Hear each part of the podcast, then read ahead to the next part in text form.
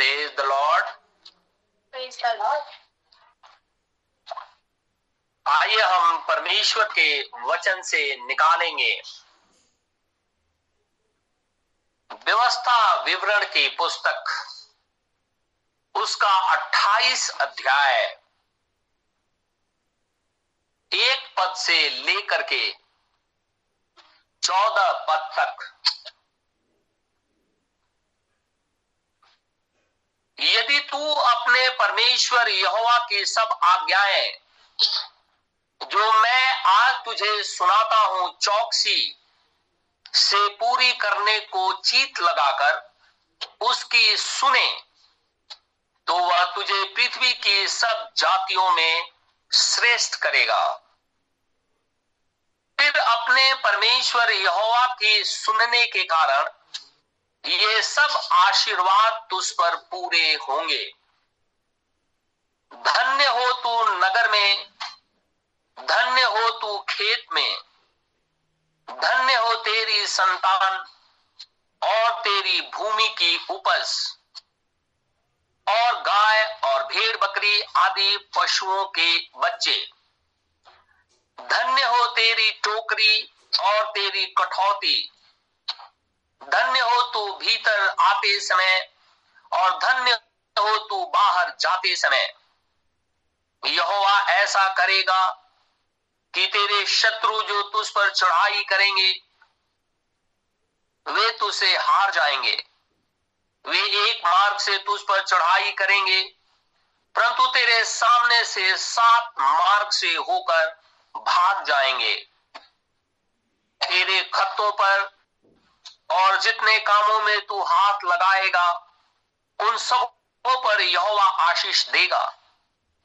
इसलिए जो देश तेरा परमेश्वर यहोवा देता है, उसमें वह तुझे आशीष देगा। यदि तू अपने परमेश्वर यहोवा की आज्ञाओं को मानते हुए उसके मार्गों पर चले तो वह अपनी शपथ के अनुसार तुझे अपनी पवित्र प्रजा करके स्थिर रखेगा। और पृथ्वी के देश के सब लोग यह देखकर कि तू यहोवा का कहलाता है, तुझसे डर जाएँगे। और जिस देश के विषय यहोवा ने तेरे पूर्वजों से शपथ खाकर तुझे देने को कहा था, उसमें वह तेरी संतान की और भूमि की उपज की और पशुओं की बढ़ती करके तेरी भलाई करेगा। यहोवा तेरे लिए अपने आकाश रूपी उत्तम भंडार को खोलकर तेरी भूमि पर समय पर मेह बसाया करेगा और तेरे सारे कामों पर आशीष देगा। और तू बहुतेरी जातियों को उधार दे, परंतु किसी से तुझे उधार लेना ना पड़ेगा। और यहोवा तुझको पूछ नहीं, किंतु सिर ही ठहराएगा। और तू नीचे नहीं, परंतु ऊपर ही रहेगा। यदि परमेश्वर यहोवा की आज्ञाएँ, जो मैं आज तुझको सुनाता हूँ तो तू उनके मानने में मन लगाकर चौकसी करे। और जिन वचनों की मैं आज तुझे आज्ञा देता हूँ, उनमें से किसी से दाहिने या बाएँ मुड़ के पराए देवताओं के पीछे ना हो ले, और ना उनकी सेवा करे। परमेश्वर के इस वचन के पढ़े और सुने जाने पर आशीष हो। आमिन। हम प्रभु का आज फिर से धन्यवाद देते हैं कि हम सभी जन परमेश्वर की उपस्थिति में बैठे हुए हैं इस संडे वर्शिप में। हम खुदावंद खुदा का धन्यवाद देते हैं कि परमेश्वर ने हमें जीवित रखा है ताकि हम उसके होसन्ना के नारे लगाएँ, उसके वचन को पढ़ें, उसके ऊपर में विश्वास करें। खुदावंद खुदा की बाट जो है, ताकि जिस दिन प्रभु परमेश्वर इस पृथ्वी पर आए, हम सबको अपने संग लेकर के चले। और हम इसके लिए अपने खुदा का धन्यवाद करते हैं। हमने अभी तक परमेश्वर के वचन से देखा है इज़राइली कादिस बरने से 40 साल के लिए कनान देश से दूर हो, हो गए लेट हो गए। इसलिए क्योंकि उन्होंने परमेश्वर की आज्ञा का उल्लंघन किया।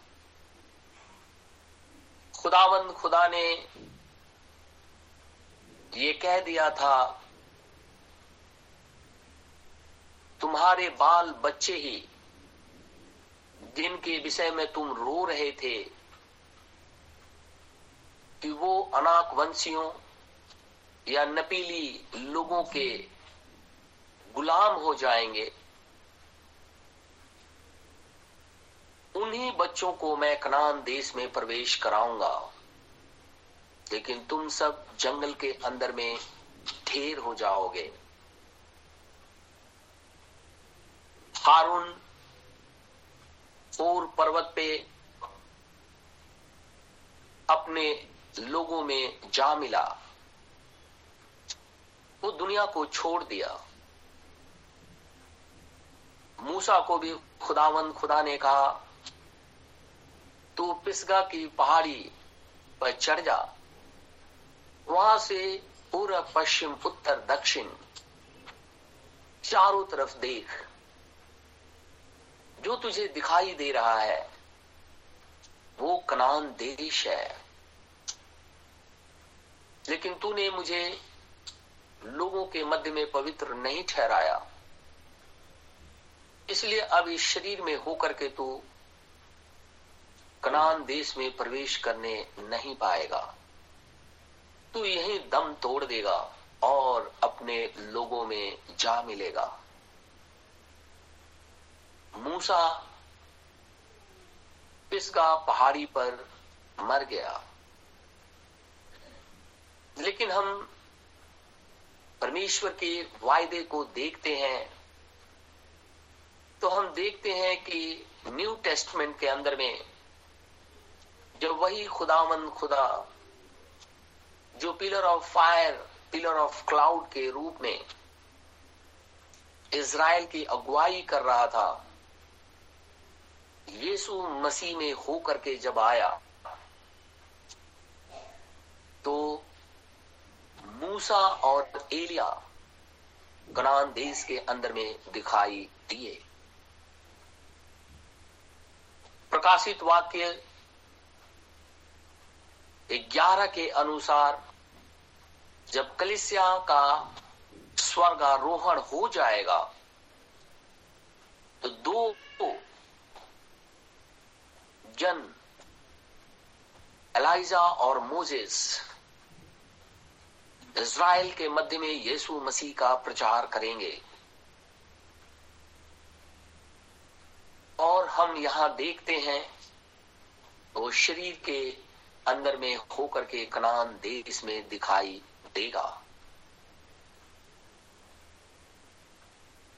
खुदावन खुदा, मूसा को कहने लगा कि तू जब कनान देश में प्रवेश नहीं करेगा, इसलिए अब तू अपने बदले यहोशु को इज़राइल मंडली का अगुआ ठहरा दे।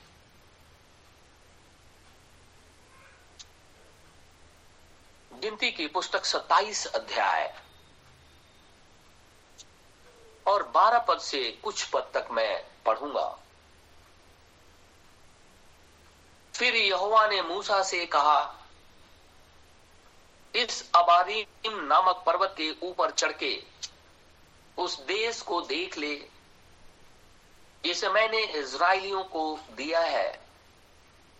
और जब तू उसको देख लेगा, तब अपने भाई हारून के समान तू भी अपने लोगों में जा मिलेगा।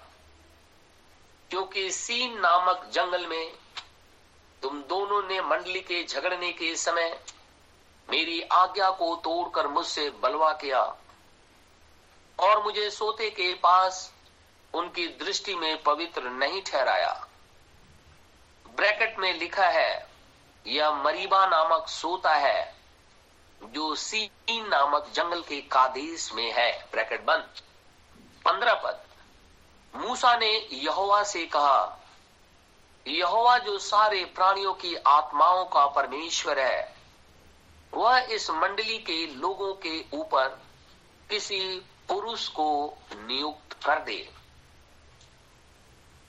जो उसके सामने आया जाया करे और उनका निकालने वाला और बैठाने वाला हो, जिसे यहोवा की मंडली बिना चरवाहे की भीड़ बकरियों के समान ना रहे। यहोवा ने मूसा से कहा, तू नून के पुत्र यहोशु को लेकर उस पर हाथ रख। वो ऐसा पुरुष है जिसमें मेरा आत्मा बसा है और उसको एली आजार याजक के और सारी मंडली के सामने खड़ा करके उनके सामने उसे आज्ञा दे और अपनी महिमा में से कुछ उसे दे, जिसे इज़राइलियों की सारी मंडली उसकी माना करे। और वह एली आजार याजक के सामने खड़ा हुआ करे। और एली आजार उसके लिए यहोवा से उरीम की आज्ञा पूछा करे। और वह इज़राइलियों की सारी मंडली समेत उसके कहने से जाया करे और उसी के कहने से लौट भी आया करे। यहोवा की इस आज्ञा के अनुसार मूसा ने यहोसू को लेकर एली आजार याजक और सारी मंडली के सामने खड़ा करके उस पर हाथ रखे और उसको आज्ञा दी, जैसा कि यहोवा ने मूसा के द्वारा कहा था। जब खुदावन, खुदा ने मूसा, जो कि इज़राइल मंडली का अगुआ था रिप्लेस कर दिया। उसकी जगह पर यहोसू को ला करके खड़ा कर दिया। हारून, जो हाई प्रिस्ट था, वो भी इस पृथ्वी से चला गया। मूसा भी खुदावन खुदा के वचन के अनुसार पिस्का की पहाड़ी पर जाकर के मर गया। अब महायाजक भी नया है और लीडर भी नया है। अब ये दोनों जवान है। खुदावन खुदा कहने लगा, मूसा, तू जानता है कि मेरी आत्मा यहोशू के अंदर में निवास करती है। अब तू ऐसा कर कि तू अपनी महिमा में से कुछ महिमा जो है, कुछ ग्लोरी जो है, वो यहोशू को इज़राइल की मंडली के सामने दे दे। एली आजार को भी बुला। और मूसा ने खुदावंद खुदा के वचन के अनुसार किया। अब सब कुछ नया दिखाई देने लगा। क्योंकि इस 40 साल के जंगल के सफ़र में जितने 20 वर्ष से ऊपर के आयु के थे, वो सब जंगल में ढेर हो जाएँगे। यहोसू और कालिब को छोड़ करके अब नई जनरेशन परमेश्वर के संग चलते हुए दिखाई दे रही है। महायाजक भी, यंग लीडर भी, ये दोनों नए हो गए। और जो कलिसिया है, जो इसराइली कलिसिया, वो भी नहीं हो गई, क्योंकि पुराने तो जंगल में ढेर हो जाएँगे और खुदावन खुदा कहने लगा कि अब यहोशु जो है, वो इज़राइल को यर्दन भी पार कराएगा और इज़राइल की भूमि का बंटवारा भी करेगा।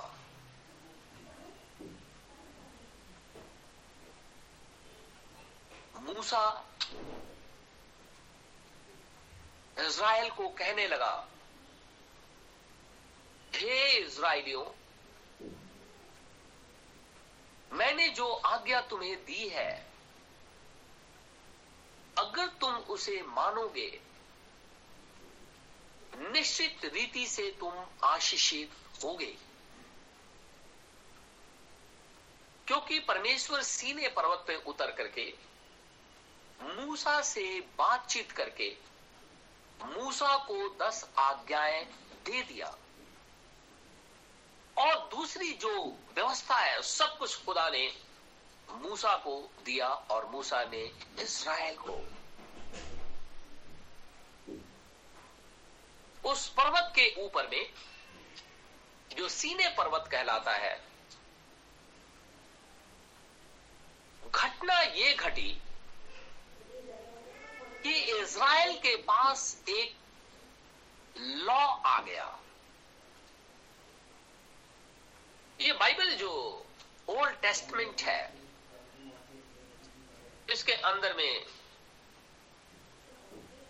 लैब व्यवस्था व्यवस्था विवरण, जो निर्गमन, जितने भी जो जिसके अंदर में लॉ लिखे हुए हैं, नियम। खुदावन खुदा ने इज़राइल को दे दिया। अब इज़राइल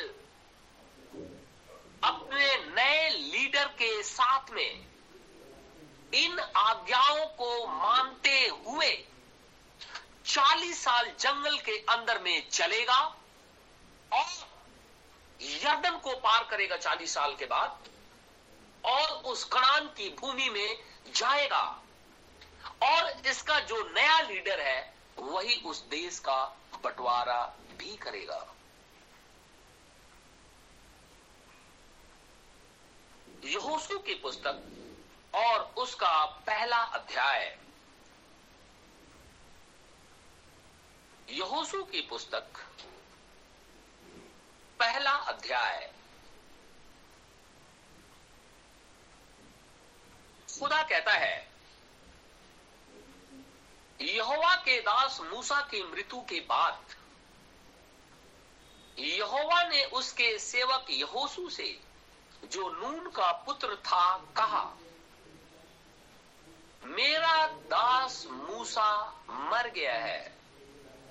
इसलिए अब तू उठ, कमर बाँध और इस सारी प्रजा समेत यर्दन पार होकर उस देश को जा, जिसे मैं उनको अर्थात इज़राइलियों को देता हूँ। खुदावन खुदा। इस नए अगुए के साथ में नई पीढ़ी को ये आज्ञा दे दिया कि तुम लोग यर्दन को पार करो और कनान की भूमि को अपने अधिकार में ले लो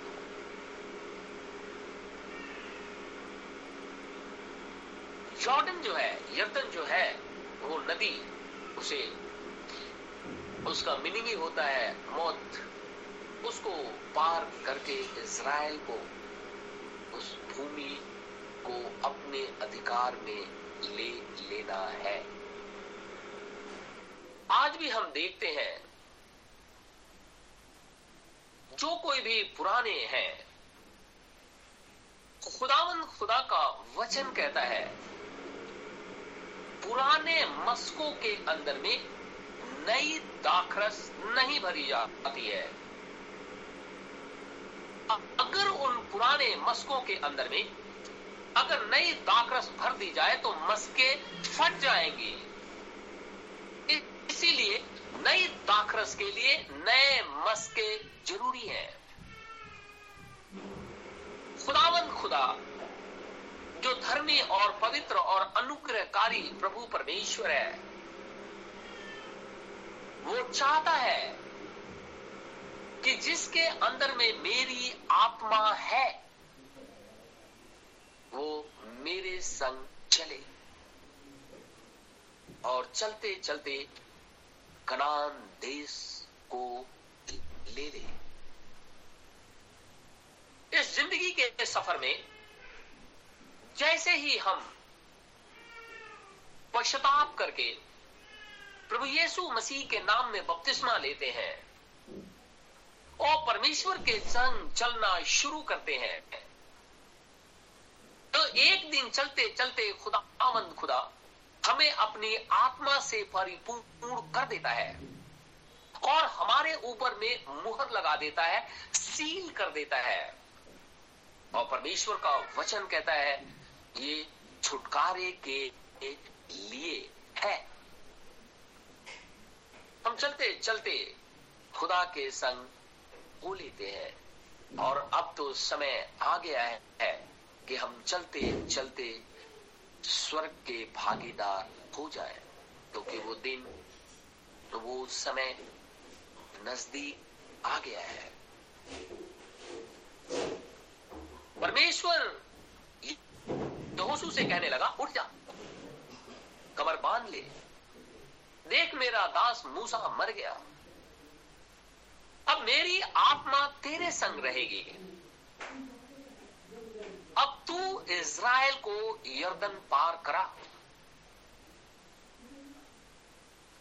लेकिन 40 साल बाद, क्योंकि खुदा ने अब कह दिया था कि 40 साल तुम लोग इस जंगल के अंदर में चलते रहोगे।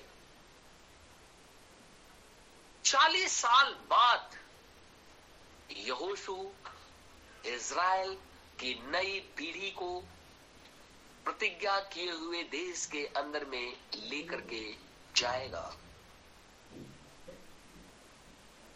लिखा है तीन पद में, उस वचन के अनुसार, जो मैंने मूसा से कहा था अर्थात जिस जिस स्थान पे तुम पाँव धरोगे, वो सब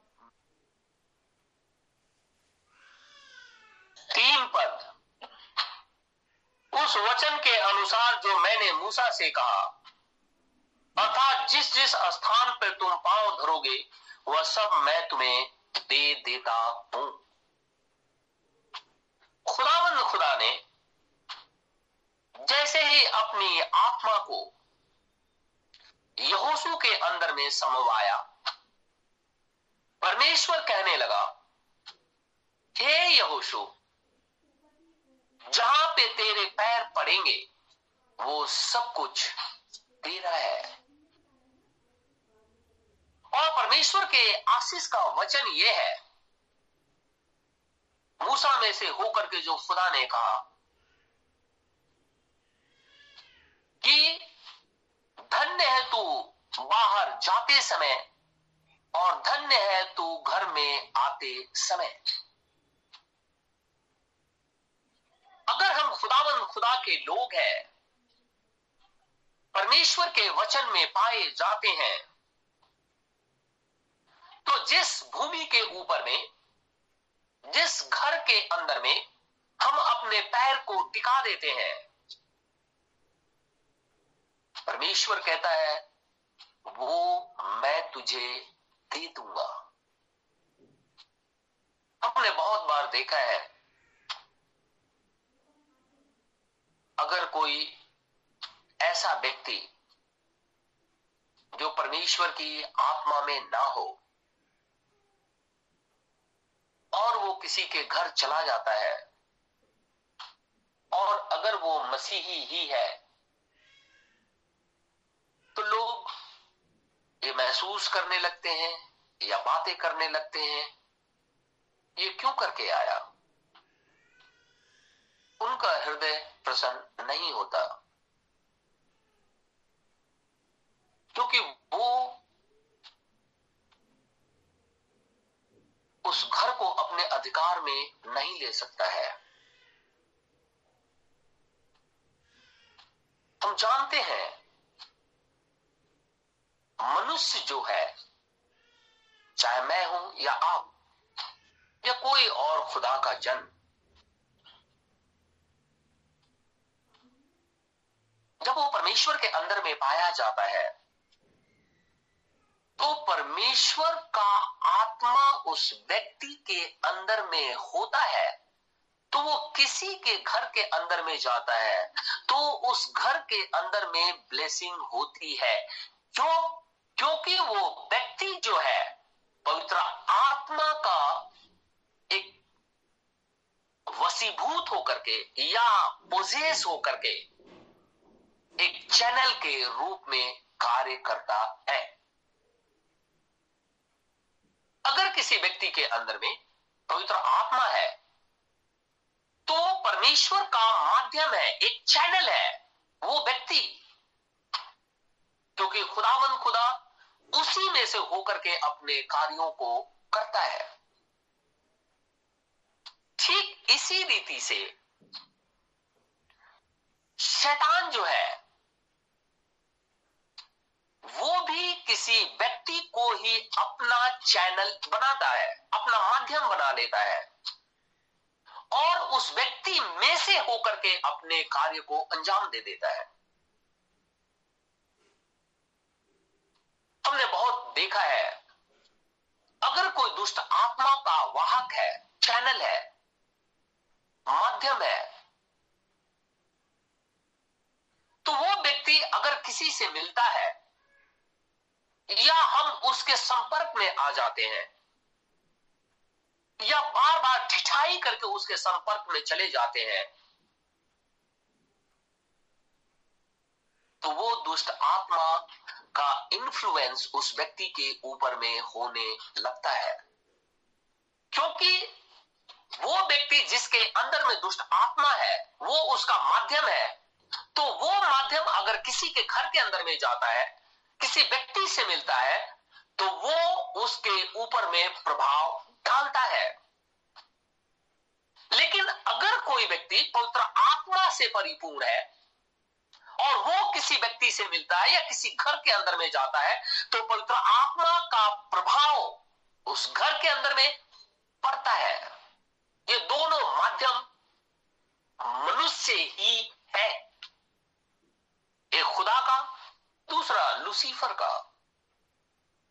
क्योंकि लुसीफर के बहुत से लोग इस पृथ्वी के ऊपर में घूम रहे हैं। वो एक चैनल है। और शैतान उनमें से होकर के ही कार्य को अंजाम देता है। ये बड़ी अजीब सी बात है। आपने देखा होगा, बहुत से ओझा लोग होते हैं, टोना करने वाले होते हैं, टटका करते हैं, रहते हैं, श्रापित होते हैं। खुदा जानता है कौन श्रापित है। लेकिन टोना, टटका, भूत, प्रेत और ये सिद्धि जो करते रहते हैं, वो लुसीफर के माध्यम है मीडिएटर है वो चैनल है वो। वो व्यक्ति चैनल ही होता है। और वो जब संपर्क में हो जाता है, मनुष्य को हानि होने लगती है। इसीलिए हमें बार बार उस स्थान को नहीं जानना चाहिए, जहाँ से हम बाहर निकल करके आ गए। क्योंकि अगर हम बार बार वहाँ जाते हैं और वहाँ कोई ऐसा व्यक्ति है, चाहे वो स्त्री हो, पुरुष हो, बच्चा हो, या कोई जादूगर हो, टोना करने वाला, भूत करने वाला, प्रेत करने वाला और गंदगी फैलाने वाला, वो शैतान का माध्यम है और शैतान उसमें से होकर के उस व्यक्ति को अपने प्रभाव में ले लेता है। लेकिन अगर पवित्र आत्मा किसी व्यक्ति के अंदर में है, किसी सेवक के अंदर में है और पवित्र आत्मा का वो चैनल है, वो माध्यम है।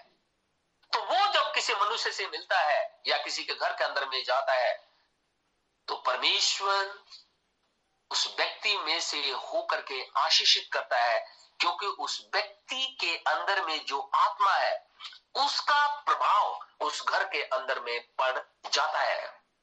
इसीलिए खुदा कहता है, धन्य है घर से जाते समय और धन्य है तू घर के अंदर में आते समय। लेकिन ये सबको नहीं, कुछ लोग आते हैं और मन जो है वो दुखी हो जाता है कि ये क्यों करके आ गया? क्योंकि वो दूसरी आत्मा से भर करके घर के अंदर में आ गया और वो प्रभाव डालने लगा, जिसके वजह से घर के अंदर में तकलीफें शुरू हो जाती क्योंकि वो आत्मा प्रभाव डालती है। परमेश्वर का वचन कहता है, हे यहोशु, मेरे अंदर में तेरी आत्मा है इसलिए जिस धरती के ऊपर में तू पाँव धरेगा, वो सब कुछ तेरा है, क्योंकि वो सब कुछ मैंने तुझे दे दिया है। और खुदावन खुदा कहता है, जंगल और उस लबानोन से लेकर परात महानद तक, और सूर्यास्त की ओर महासमुद्र तक हीतियों का सारा देश तुम्हारा भाग ठहरेगा। तेरे जीवन भर कोई तेरे सामने ठहर ना सकेगा। परमेश्वर जैसे ही कॉलिंग किया यहोशु को वैसे ही परमेश्वर अपना वचन उसको देने लगा।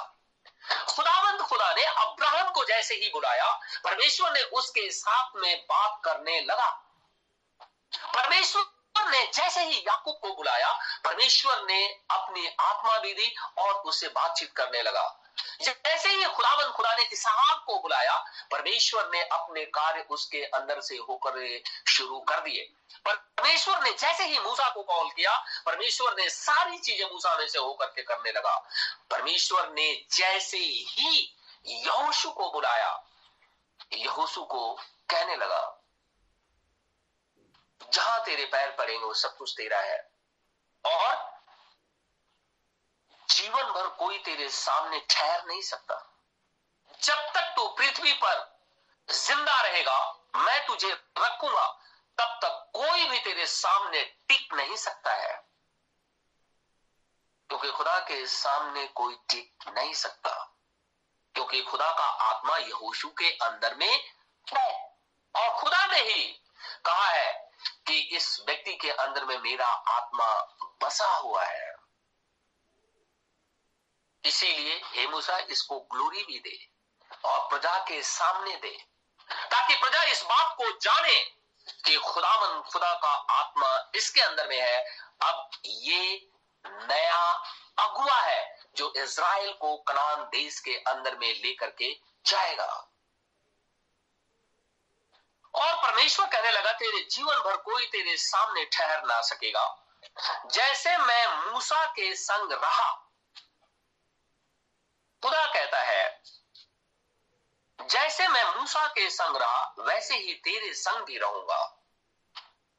और ना तो मैं तुझे धोखा दूँगा और ना तुझको छोड़ूँगा। परमेश्वर ने कवनेंट कर दिया हम जानते हैं मूसा अंदर में से होकर के परमेश्वर ने सारे कार्यों को अंजाम दे दिया।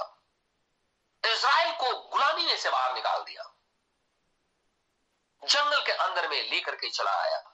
और एक ऐसे स्थान पर ला करके खड़ा कर दिया जहाँ से कनान दिखाई देता है। लेकिन इज़राइल परमेश्वर की आज्ञा न मानने के कारण वापस हो गया।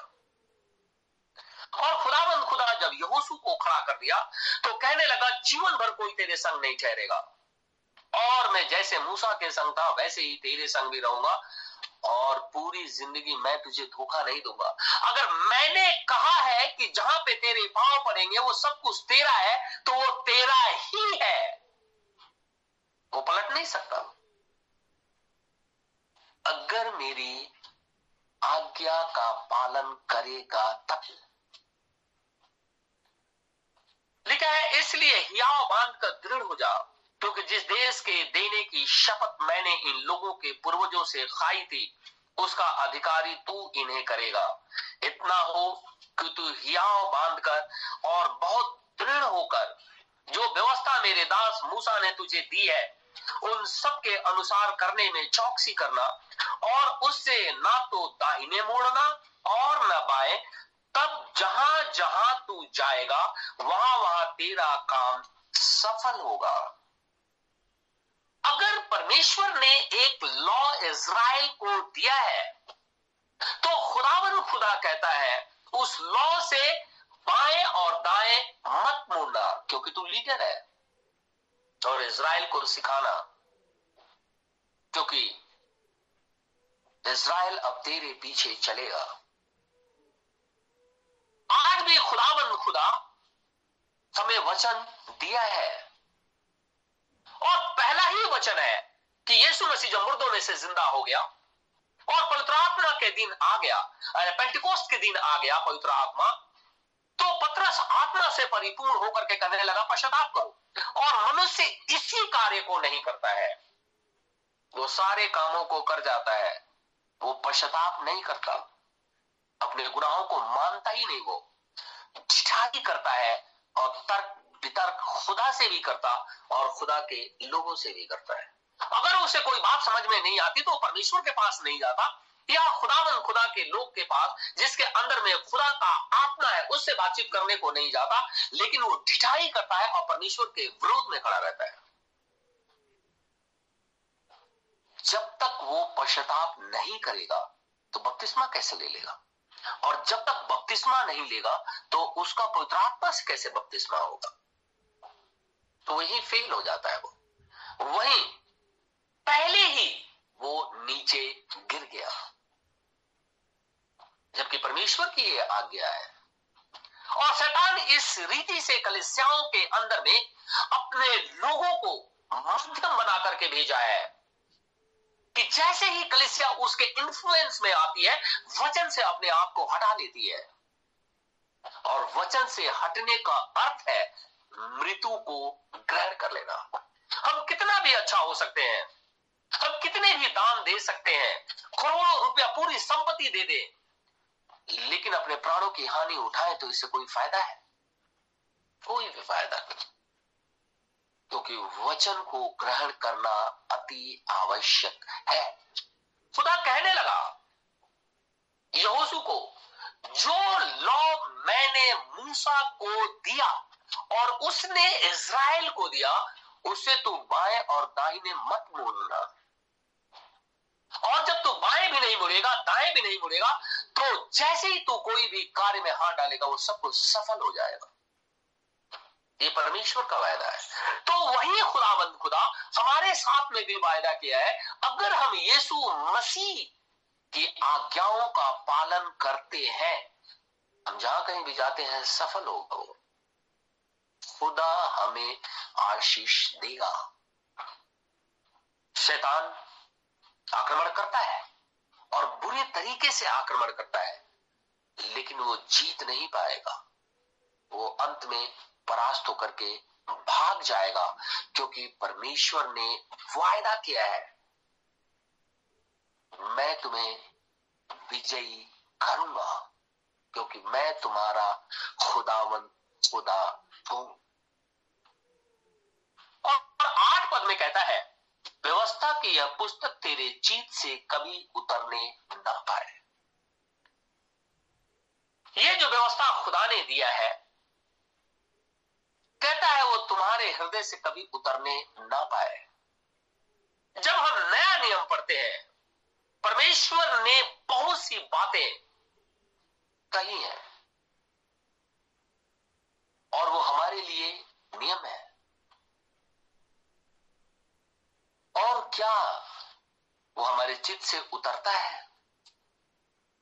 हमारे हृदय से अलग हो जाता है।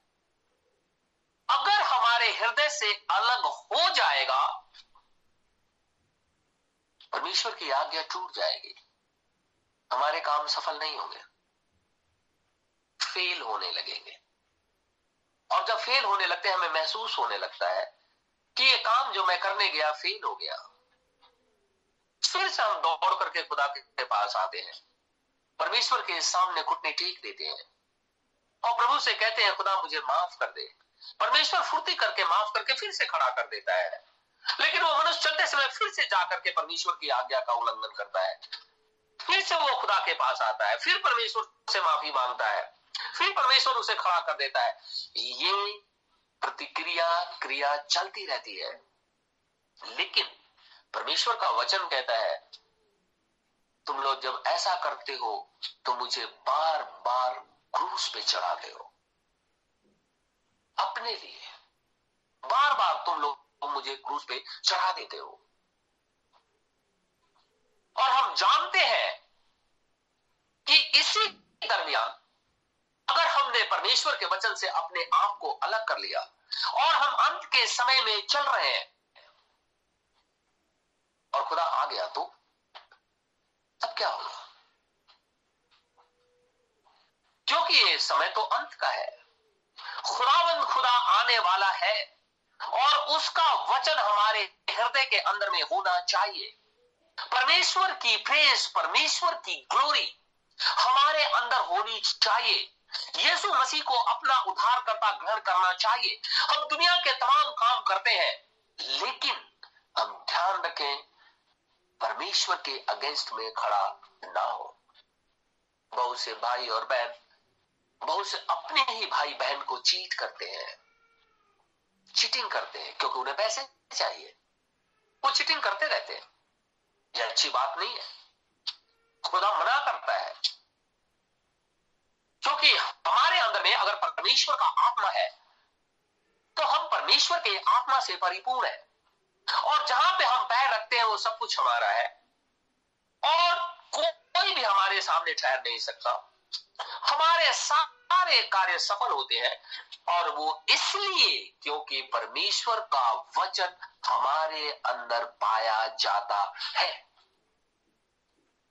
व्यवस्था की यह पुस्तक तेरे चीज़ में ना पाए इसी में दिन रात ध्यान दिए रहना। इसलिए कि जो कुछ उसमें लिखा है, उसके अनुसार करने की तू चौकसी करे, क्योंकि ऐसा ही करने से तेरे सब काम सफल होंगे और तू प्रभावशाली होगा। खुदावन खुदा कहता है, रात दिन इसी में ध्यान दिए रह। और जो कुछ भी लिखा हुआ है, उसको मानने में चौकसी कर। हम जानते हैं, बहुत से भाई और बहन खुदावन खुदा के वचन को भी नहीं पढ़ते हैं। वो बाइबल नहीं पढ़ पाते पढ़ते भी नहीं है। और खुदा से ये कहते भी नहीं है कि प्रभु हमारे लिए ऐसा मार्ग निकाल कि मैं तो उस खुदा में बना रहूँ। काम सबके पास है। तो इसका मतलब ये हुआ कि खुदा काम ही ना दे, ताकि आप परमेश्वर में बने रहे। क्योंकि जब लोगों को यीशु मसीह की बातें बताते हैं। तो कहते हैं, इतना काम में हम बिज़ी हैं कि खुदा के लिए समय नहीं है। तो इसका मतलब है परमेश्वर को काम नहीं देना चाहिए आपको। क्योंकि तो आप बिज़ी हो जाएँगे। और जब आप बिज़ी हो जाएँगे तो खुदा के लिए तो आपके समय नहीं है। तो इससे अच्छा है कि वो काम ही ना रहे। क्योंकि परमेश्वर का वचन कहता है कि इससे अच्छा है कि शरीर शैतान को सौंप दिया जाए ताकि आत्मा बचाई जाए। तो क्या हम या कोई भाई बहन ये कहना चाहता है?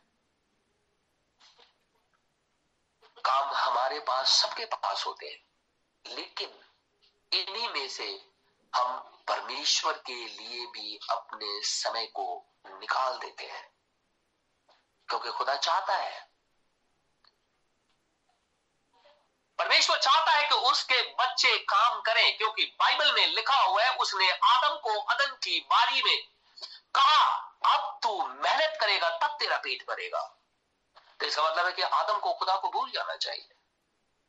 क्योंकि अब तो वो मेहनत करेगा, दिन भर खेत जोतेगा। अब खुदा के लिए कहा टाइम है? परमेश्वर तो कहता है काम तुझे करना ही पड़ेगा। लेकिन इन्हीं के अंदर में हम खुदावंद, खुदा के लिए भी समय निकालते हैं। परमेश्वर के लिए निकालते हैं। आपने देखा होगा बहुत से मूर्ति पूजक सारे काम करते हैं, लेकिन वो कभी नहीं भूलते अपने मूर्तियों के सामने सिर झुकाना वो उसके सामने घुटने ठीक देती है। जबकि वो कुछ भी नहीं है। क्योंकि मैंने अभी कहा कि मनुष्य लुसीफर का माध्यम हो जाता है। शैतान उसमें से होकर के काम करता है। जिस रीति से पवित्र आत्मा मनुष्य में से होकर के काम करता है, लुसीफर भी मनुष्य में से भी होकर के काम करता है। तो ये उन मूर्तियों के सामने, उन दुष्ट आत्माओं के सामने कितनी भी तूफ़ान हो, बारिश हो, पहाड़ टूट जाए, वो झुक करके दंडवत करते हैं। तो हम जो सर्वशक्तिमान खुदावन, खुदा के लोग हैं, हम वो प्रभु परमेश्वर के लोग हैं जो जीवित है, दयालु है, धर्मी है, हमारे पापों के लिए अपने पुत्र को कुर्बान कर दिया, क्या हमारे लिए उसके लिए समय नहीं है? क्या हम उसको झुक करके दंडवत करने का समय हमारे पास नहीं है? हम इतने बिज़ी हैं कि खुदा के लिए भी समय नहीं है, जबकि वो मूर्ति पूजक झुक करके दंडवत करता है। परमेश्वर यहोसू से कहने लगा, हे यहोसू सुन उड़ जा मेरा दास मूसा मर गया। मैं उसके अंदर में था और वो पूरी ज़िंदगी वही किया जो मैंने चाहा। अब मैं तेरे संग रहूँगा। जैसे मैं मूसा के संग था, अब तेरे संग रहूँगा। कोई भी जीवन भर तेरे सामने खड़ा नहीं हो सकता। जहाँ पे तेरे पैर पड़ेंगे, सब कुछ तेरा है। मैंने जो व्यवस्था दी है, उसे ना दाएँ और बाएँ मत मोड़ना। व्यवस्था तेरे चीज़ से कभी उतरने ना पाए। हमेशा इसी में रात दिन ध्यान दिए रहना। क्योंकि जैसे ही हम आगे की तरफ़ बढ़ते हैं और पाप की तरफ़ दौड़ करके जाते हैं, ये खुदा का वचन हमें रोकता है। कहता है, ये गुनाह मत कर तू। तो खुदा हमसे बातचीत करता। सबसे बातचीत करता है। तो परमेश्वर कहने लगा, इसी में दिन रात ध्यान दिए रह, तब तेरे काम सफल हो जाएँगे। मेरी आज्ञाओं को मान क्या मैंने तुझे आज्ञा नहीं दी? या बाँध कर दृढ़ हो जा, भय न खा। और तेरा मन कच्चा ना हो, क्योंकि जहाँ जहाँ तू जाएगा, वहाँ वहाँ तेरा परमेश्वर यहोवा तेरे संग रहेगा। क्योंकि ये, यहोशु परमेश्वर की आत्मा का चैनल हो गया। वाहक हो गया, मीडिएटर हो गया, कि जहाँ जहाँ वो जाएगा, वो मनुष्यों के या जहाँ कहीं भी जाए, खुदावन खुदा उसमें से हो करके वहाँ वहाँ जाएगा। यही प्रतिज्ञा तो हमारे साथ है। पश्चाताप करो। और तुम में से हर एक आदमी यीशु मसीह के नाम से बपतिस्मा ले। और मैं तुम्हें अपनी आत्मा दे दूँगा। तो जब खुदावन खुदा अपनी आत्मा हमें दे देगा तो हम जहाँ कहीं भी जाएँगे, आत्मा से भरकर ही जाएँगे। और जब पवित्र आत्मा से हम भरे रहेंगे, कोई भी सामने हमारे टिक नहीं सकता है। वो भाग खड़ा होगा। वो परेशानी में डाल सकता है, लेकिन वो भाग खड़ा होगा। क्योंकि खुदावन खुदा उसे मार भगाएगा। ये परमेश्वर का वायदा है। पुराने समय में उसने यहोशु से किया, नए इस समय के अंदर में उसने हमसे किया है। क्या हम सभी जन यहोशु की तरह खुदावन, खुदा के आत्मा से परिपूर्ण है? और उसके वाहक है? क्या खुदावन, खुदा हमारे में से होकर के किसी के घर जाता है? क्या खुदावंद खुदा हमारे में से होकर के किसी भी घर के अंदर में जाकर के आशीषित करता है? निश्चित रीति से करता है। क्योंकि ये परमेश्वर का वायदा है। प्रभु हम सबको आशीष और बरकत दे। आमिन। दुआ करेंगे। धन्यवाद मेरे परमेश्वर। धन्यवाद मेरे खुदा मन खुदा। सारी सृष्टि को बनाने हारा प्रभु परमेश्वर, तेरा धन्यवाद हो। जीवन के कर्ता, हमारे उद्धार करता यीशु, राजा, तेरा धन्यवाद हो। धर्मी, पवित्र, अनुग्रहकारी प्रभु परमेश्वर, तेरा धन्यवाद हो। राजाओं के, राजा प्रभुओं के, प्रभु तेरा धन्यवाद हो। मेरे खुदाया तेरी स्तुति हो। मेरे खुदावंद, खुदा विनती और प्रार्थना करता हूँ। प्रभु, कोरोना वायरस फैला हुआ है। लोग मर रहे हैं। ऐसे विकट समय के अंदर में, तेरे बेटे, तेरी बेटियाँ हॉस्पिटल के अंदर में काम करते हैं। कहीं और नौकरी करते हैं या अपने रोजी रोज़गार के लिए घर से बाहर जाते हैं या अपनी जरूरतों को पूरा करने के लिए अपने प्रिय जनों के पास जाते हैं या प्रभु किसी और कार्य के लिए जाते हैं। ऐसे समय में मैं चाहता हूँ हमारे चारों तरफ़ अपने अग्नि में दूतों का पहरा लगा दे ताकि यह वायरस हमारे शरीर को छूने ना पाए। हम सभी जन यीशु मसीह के नाम में बचाए जाए। हे प्रभु, रहम कर। मेरे जीवित खुदावंद खुदा, इज़राइल पे दया कर। यरूशलेम की शांति के लिए दुआ माँगता हूँ। तो तेरा पवित्र नगर है। मैं चाहता हूँ तू उनकी सुधि ले। हमारे दिल्ली शहर, हमारे देश पर वरन सारी पृथ्वी पर रहम कर, ताकि लोग कोरोना वायरस से बच जाए। खुदा ये सब कुछ तेरे रहम पर ही निर्भर करता है। मैं चाहता हूँ दया कर, और मैं ये जानता हूँ तो दयालु खुदा है। तो दुष्ट के मरने से भी प्रसन्न नहीं होता है। रहम कर, ताकि लोग बच जाए। लेकिन हे प्रभु, मैं ये भी जानता हूँ कि आप अंत के समय में रह रहे हैं। कलिसिया का स्वर्गारोहण होने को है। ऐसे समय में मृत्यु बाहर है, मार रही है, लोग मर रहे हैं। इसलिए हे प्रभु, मर्ज़ी तेरी ही पूरी हो। प्रार्थना अपने उद्धार करता यीशु नासरी के नाम से माँगता हूँ। इसे इसी घड़ी पूरा कर। आमीन। है हमारे बाप तू जो स्वर्ग में है, तेरा नाम पाक माना जाए। तेरी बादशाहत आए। तेरी मर्ज़ी जैसे स्वर्ग में पूरी होती है, ज़मीन पर भी हो। हमारे रोज की रोटी आज हमें दे।